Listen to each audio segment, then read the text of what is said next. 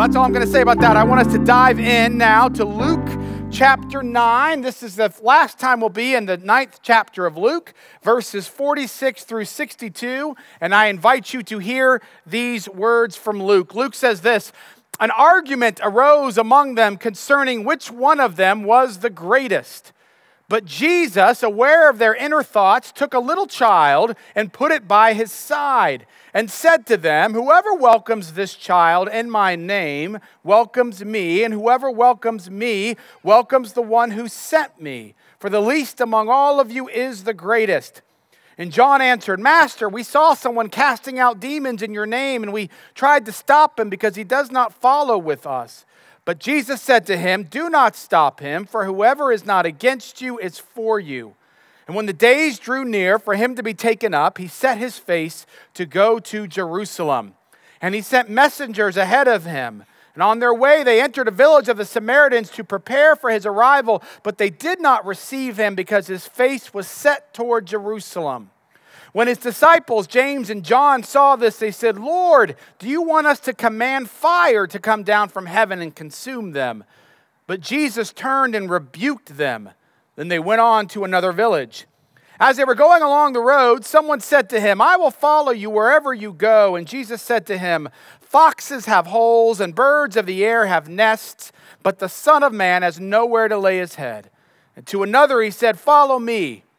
But he said, Lord, First, Lord, let me go and bury my father. And Jesus said to him, Let the dead bury the dead. But as for you, go and proclaim the kingdom of God. Another said, I will follow you, Lord, but let me first say farewell to those at my home. And Jesus said to him, No one who puts a hand to the plow and looks back is fit for the kingdom of God. And sisters and brothers in Christ, this is the word of the Lord. Thanks be to God. Let us pray. God, we do pray that you would be with us here in this time. We thank you, God, for this incredibly beautiful spring day. And so, Lord, we pray that you would enliven this word just as you have enlivened the earth once again. And I pray that the words of my mouth, the meditation of all of our hearts, will be acceptable in your sight, O Lord, our strength and our Redeemer. Amen and amen. Well, since so many of you are so far back, I mean, I have to tell you, you have basically pinned yourself against the fence and then just kind of barely come forward. You may not be able to see my shirt well. I wore this today. Uh, this is a this is back to Easter, uh, where I talked about going from YOLO to Rolo, and not long after that, someone made this shirt from me. Uh, it says "Resurrected Ones Live On," and so I thought I would wear it today. Now, a part of the reason why I'm wearing it today is that this has been in my office in a paper bag on my desk for about three weeks. I thought it was just trash from my children. And yet it says something about me, the fact that I just left it literally there for like three weeks and never opened it up. I was about to throw it away this past week. When I opened it up, I saw that it was actually this shirt. And I thought, well, you know what? I'm going to wear it today because uh, for a couple of reasons. One, because it's nice and light and green. And secondly, because in many ways it talks uh, about what we're going to see in this particular passage today, which is this continued conflict between the kingdom of this world, in this case it was you only live once, you better suck the marrow out of life, versus um, um, the kingdom of God. And in this Easter case, it was this notion of the fact, you know what, that God has this, that we can kind of rest in that, that we know that there is more to this life than what we can hear and see and touch. And today, in this scripture passage, we see this major pivot in the Gospel of Luke. And the reason why it's a major pivot is because Jesus is now beginning to walk toward Jerusalem. He is beginning to walk towards his suffering, his betrayal, and his death. And so for the next nine chapters, Jesus is going to both be walking toward Jerusalem and be teaching these disciples what it means to actually follow him what it means to be under the kingdom of God rather than being under the kingdom of this world. And so, in many ways, this chapter, the end of this chapter, is the kickoff to this sense of what does it mean to be a disciple? What does it mean to be made in the image of God and to live into that reality? And we see this clash from the very beginning. I want to remind you, uh, if you weren't here last week, what we talked about last week. It was the, the transfiguration. You had Peter, James, and John who went up on the mountain and they were there, and all of a sudden Moses and Elijah uh, showed up, and there's this great, amazing thing where, where, where, where Jesus' face is changed or transformed, and where uh, his clothes are shining bright like lightning. Uh, and all of a sudden, this voice from on high says, This is my chosen, uh, this is my son. You have this remarkable event, um, and then right after that, they go back down, and as we said, they go back down to the disciples who have been left behind. We call these the second stringers. Peter, James, and John, first string, they make the cut. These, the rest of them do not. And they're up there and they're just messing everything up. They're trying to heal the son. They can't heal him.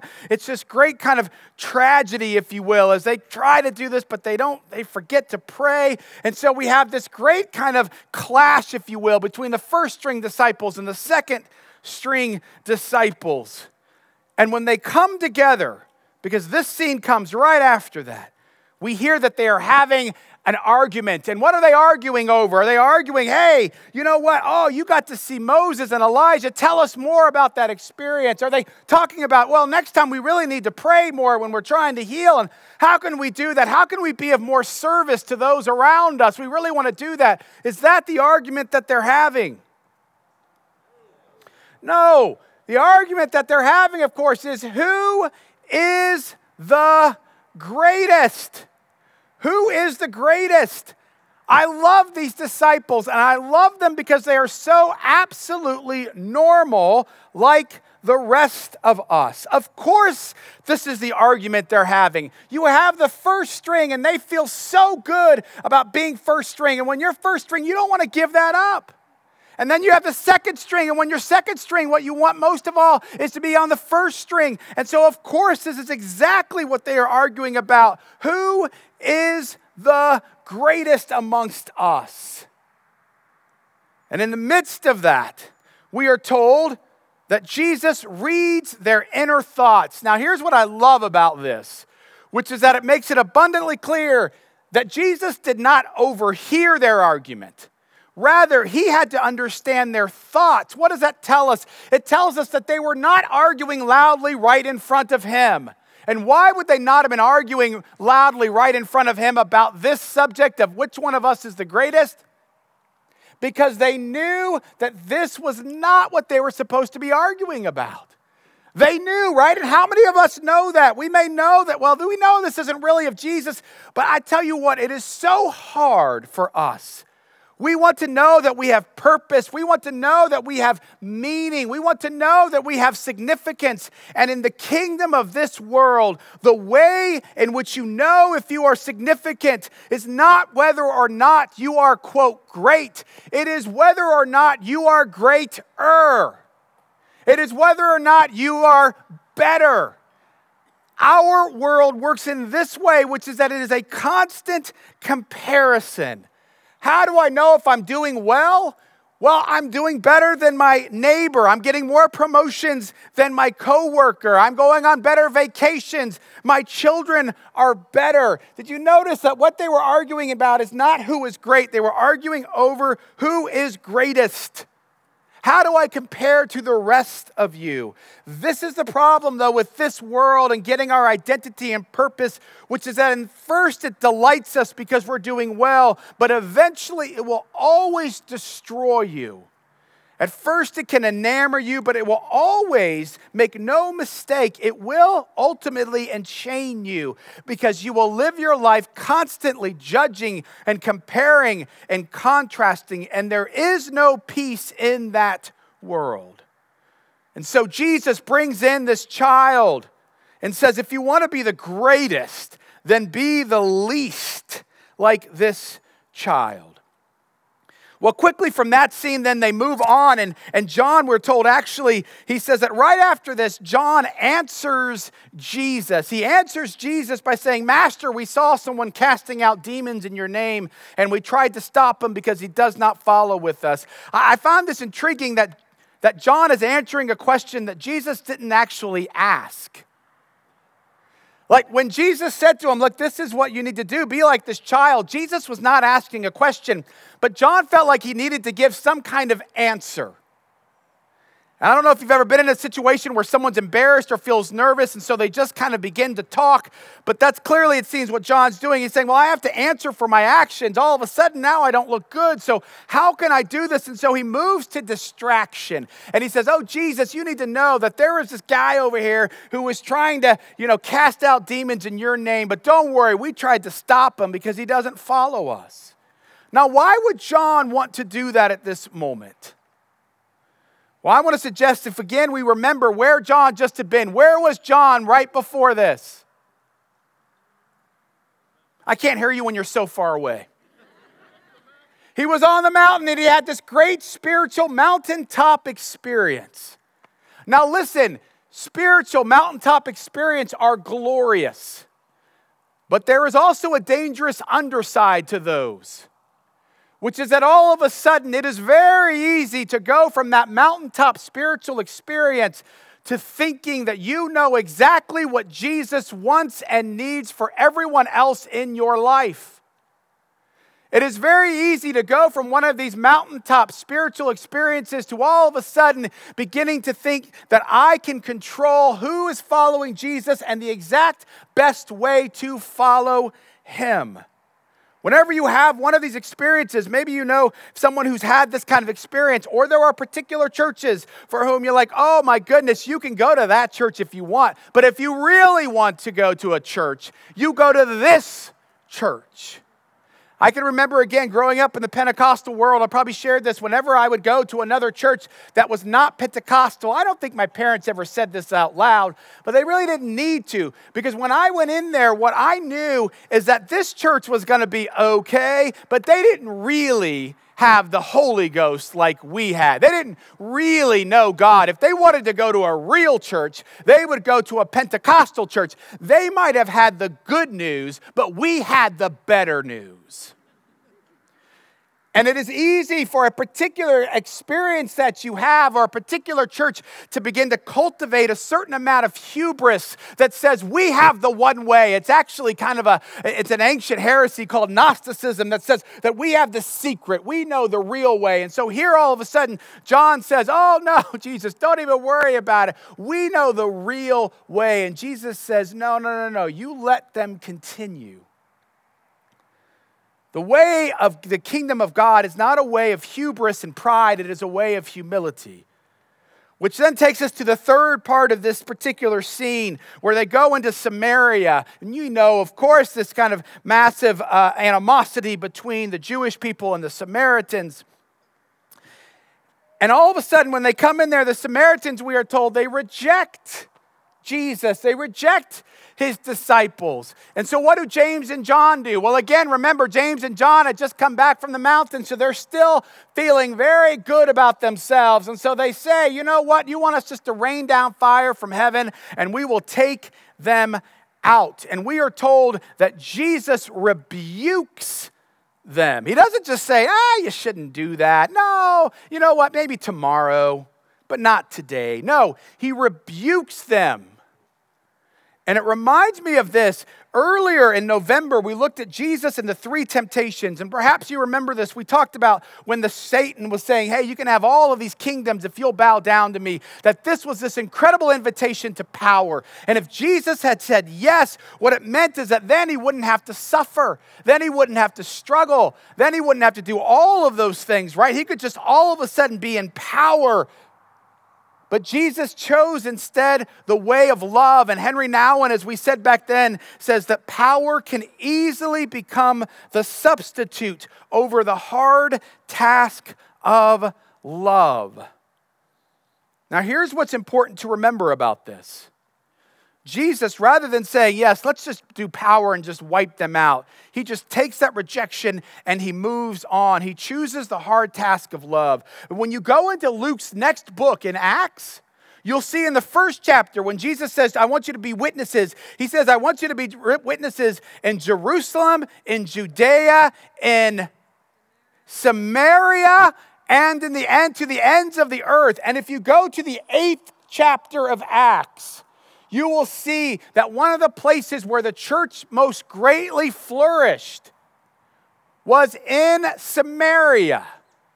In other words, when Jesus said, I'm not going to just kind of smite you and I'm going to go about the hard task of love, it is not efficient like power is. It is not instantaneous like power is. But the hard task of love says, I am not going to give up. And you have no idea how, in the weeks or months or years to come, how our doing the hard task of love will, will, will at some point begin to bear fruit.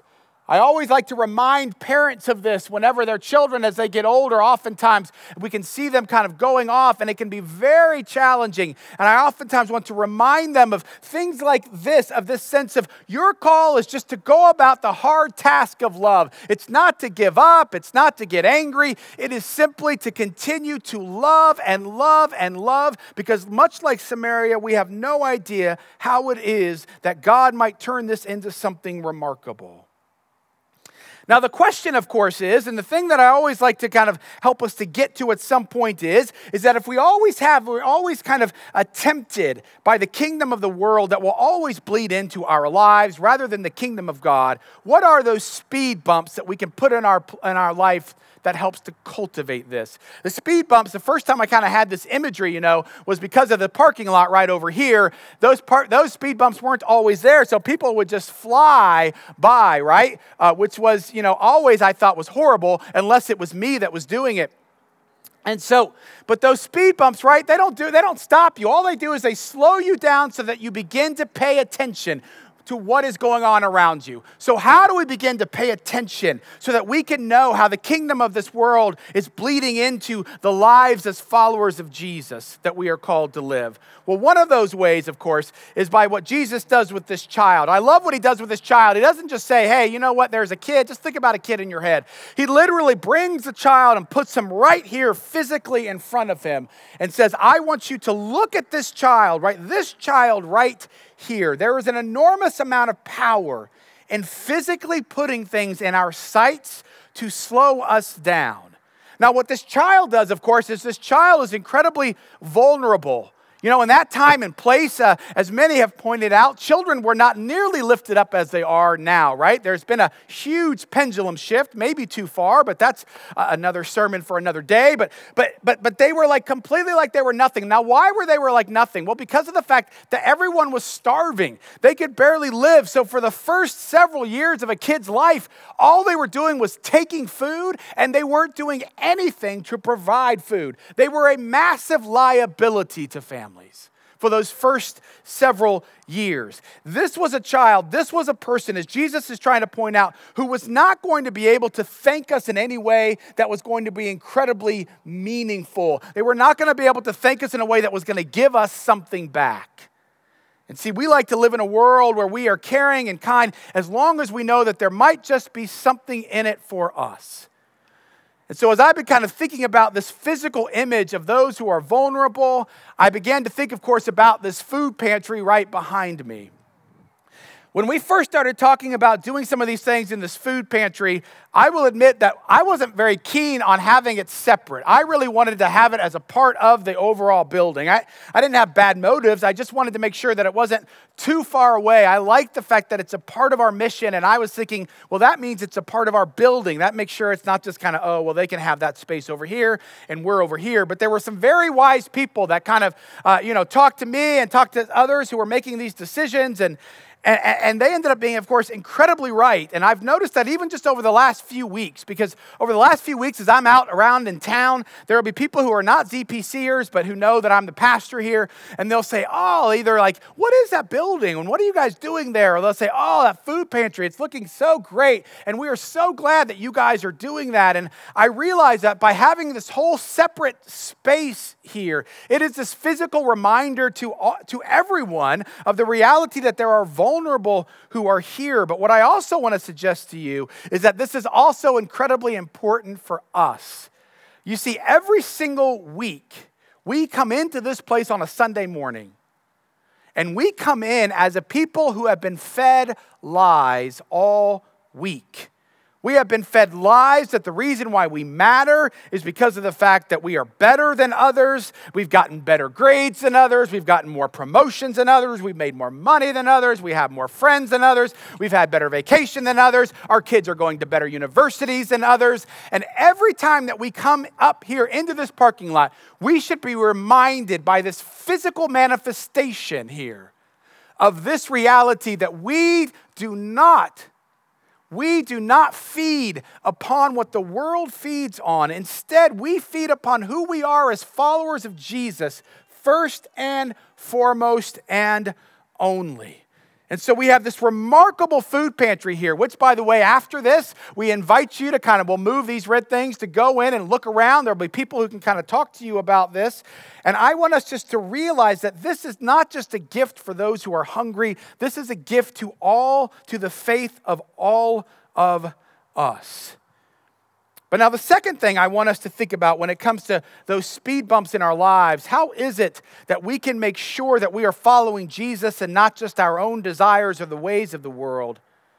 Is by making sure that we have someone in our lives who is just a remarkable disciple with whom we can really be mentored and learn about. You see, the truth is this that there are those of us who are out there, there are those who are mature in their faith, and I think they are absolutely critical to our own faith and understanding the ways of the world and how do we navigate the ways of the world. It takes someone, oftentimes, who is absolutely, uh, solely, and strongly focused that all of a sudden can affect the rest of us. Here's why I say this. In this passage that you have in verse 51, it's this remarkable verse that really is this transition where it says that when the days drew near for Jesus to be taken up, he set his face to go to Jerusalem. That's this great line. He set his face to go to Jerusalem. What does that mean? It means that he was absolutely determined. He was going to move in this particular direction, and no one and nothing was going to stop him. And because of that, everyone around him was going to be changed, and everyone around him was going to have to face the question are we going to keep going in the same direction we have been going, or are we going to follow Jesus? You know, it may not surprise you to know that in my family, uh, with four uh, um, kids from 8 to 14, um, that our house oftentimes uh, has more clutter and more mess, maybe, than what we would like for it to have. And that, of course, is only accentuated by the fact that, as I've said before, we have this little dog, Sherman, who literally just searches for things to pick up and go leave in the middle of the room. I mean, he's just constantly. Not only that, uh, you have me, and as I said, I'm someone who's quite comfortable with messes and clutters. You can go in my office, it just really does not affect me all that much. All that said, there is one person in my house for whom it does affect and that is my wife, Megan. She can't stand messiness and clutter. Now, to her credit, during the week, especially when school's in session and she's working and I'm working, you know, it does it. She allows it just to kind of pile up, but you can kind of just slowly see it rising. And by the time we get to either Friday afternoon or Saturday morning, you know that she has had enough. And all of a sudden, she sets her face toward cleaning the house. And at first, it oftentimes starts a little slowly. But then all of a sudden, she just kind of, it begins to pick up steam. And now the kids finally are beginning to see this, right? And so they're beginning to notice. And before you know it, she is just starting to clean and clean and clean. And it ramps up the pressure that we begin to feel. What we begin to realize is that we can't continue to do the same things that we had been doing all week. And before you know it, all of a sudden, then, when she comes into the room, you know, you know, we're not watching TV, you're not reading, you are at least looking like you are cleaning something. And we begin to do that. And then it doesn't take that much longer before then we start picking up, you know, our own stuff because we know if we don't pick it up soon, her face has been set and these things will either go into the trash or the goodwill. And so we begin to pick things up. I'm convinced now, even Sherman, our dog, has begun to kind of pick up some of his toys and go put them in his cage uh, out of fear that they're going to be taken away. But now here's what's significant that because of the fact that she has set her face towards this, everything begins to change. Not just the atmosphere, not just the environment, but what we do begins to change. We begin to change directions because of the fact that she has set her face in a remarkably different place. And you see, that's exactly what we see at the rest of this story, which is that Jesus has begun to set his face. And because of that, as he's going toward Jerusalem, all of a sudden, the disciples and those would be disciples, when they meet him, they are immediately left with the question Will I continue in the same way I have been going, or will I begin to go in the same direction as Jesus. It comes in rapid fire. I'm just going to go through it super quickly here. In rapid fire, you have the very first person who comes up and says, I will follow you wherever you go. And Jesus says, Whatever, you don't even know what you're talking about. Foxes have holes, birds of the air have nests, but the Son of Man has nowhere to lay his head. In other words, do you really want to follow me? Because it means that there will not be comfort. It means that there will be sacrifice, that there will be struggle. The next person comes in. Jesus says, Follow me. He says, Oh, I will as soon as I bury the, my father, my, my dead father. Now, this seems like a really good thing, of course. And Jesus says, No, let the dead bury the dead. And why does he say that? Because he knows that as soon as you say, Well, I will, but first, that right after you've gone to bury the dead, all of a sudden you're going to come back and you're going to be thinking on the way back to Jesus, Oh, well, you know what? I really, I really should probably just work a few more years. Then I'll start following you, Jesus. I, I really should, you know, make sure the kids are out of, of high school first and out of the busyness, and then I'll follow Jesus. Or I will, but I want to have fun first. And then when I get married and settle down, then I'll follow Jesus. There will always be something else that wants to come first. And then, of course, at the very end, he says to this man, he says, Okay, I'll, I'll follow you, but, but first let me go say goodbye to my family. And what Jesus says is, No, no, no, no, no, no. Anyone who puts his hand to the plow and looks back is not useful for the kingdom of God. In other words, you're ready to follow after you say goodbye to your family. But the thing is this that means you have this allegiance to your family, and there will always be something else for you to have an allegiance to. You might have an allegiance to your politics or to your country or to materialism or to security or to control. And as soon as you have allegiance to anything but Jesus, you begin to look back. And when you begin to look back, you begin to weave and wind this way and that. And you never actually make it to Jerusalem. Every time that they meet Jesus, they are left with this question Are you going to follow me as a disciple? Or are you going to be caught up by the comfort of this world, by, by first doing something else, or by allegiances that go this way and that? I want to end this morning just with this one thing, because I think it's important for us to remember this when it comes to the kingdom of God. And it, it's something that Tim Keller said. I wanted to bring up Tim Keller today because he passed away earlier, or, or, on Friday, I believe it was, of this week. And I just want to, um, I just want to mention one thing he said about this. He says that when it comes to being a disciple, he says, first of all, there's not, you can be a disciple or you could just be a normal Christian. He says there's not two groupings. A disciple, being a disciple, it is a real thing. It is sacrifice. It is, it is being able to say, I'm not going to have allegiance this way and that. I'm going to just follow you. There is this real change, this real movement, this real following. But then he also says, but what's also important to see is that this is a process. All of this happens on the way to Jerusalem. There's this great sense of journey. So, yes, we make this decision to follow Jesus, but it is a long journey, and there is much grace and forgiveness in the midst of that. And then finally, Keller says this here's what's also important to note, though that when these disciples do this, Jesus said, I am going to Jerusalem. He's going to Jerusalem. It isn't like if you do these things, if you are the greatest disciple of all time, then I will go to Jerusalem and die for you. No, no, no. He says, You, I am going to Jerusalem. You follow me. I am going to go Jerusalem for you. I've already done this for you. The only question is this Are you going to follow me? And what I love about these three examples there at the very end is that at no point are we ever told what they decide to do. which is this beautiful invitation to each and every one of us. Are we going to follow Jesus to the cross?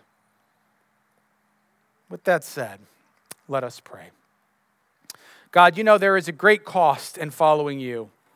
But we know, Lord, that you have already gone to the cross and to Jerusalem for us. And for that we give you praise. And we pray, Lord, that at this time and at this place, that you would help us to know what it means to be your disciple, what it means to follow you, what it means that you have already gone to that cross for us. And we pray all these things in your name. Amen and amen.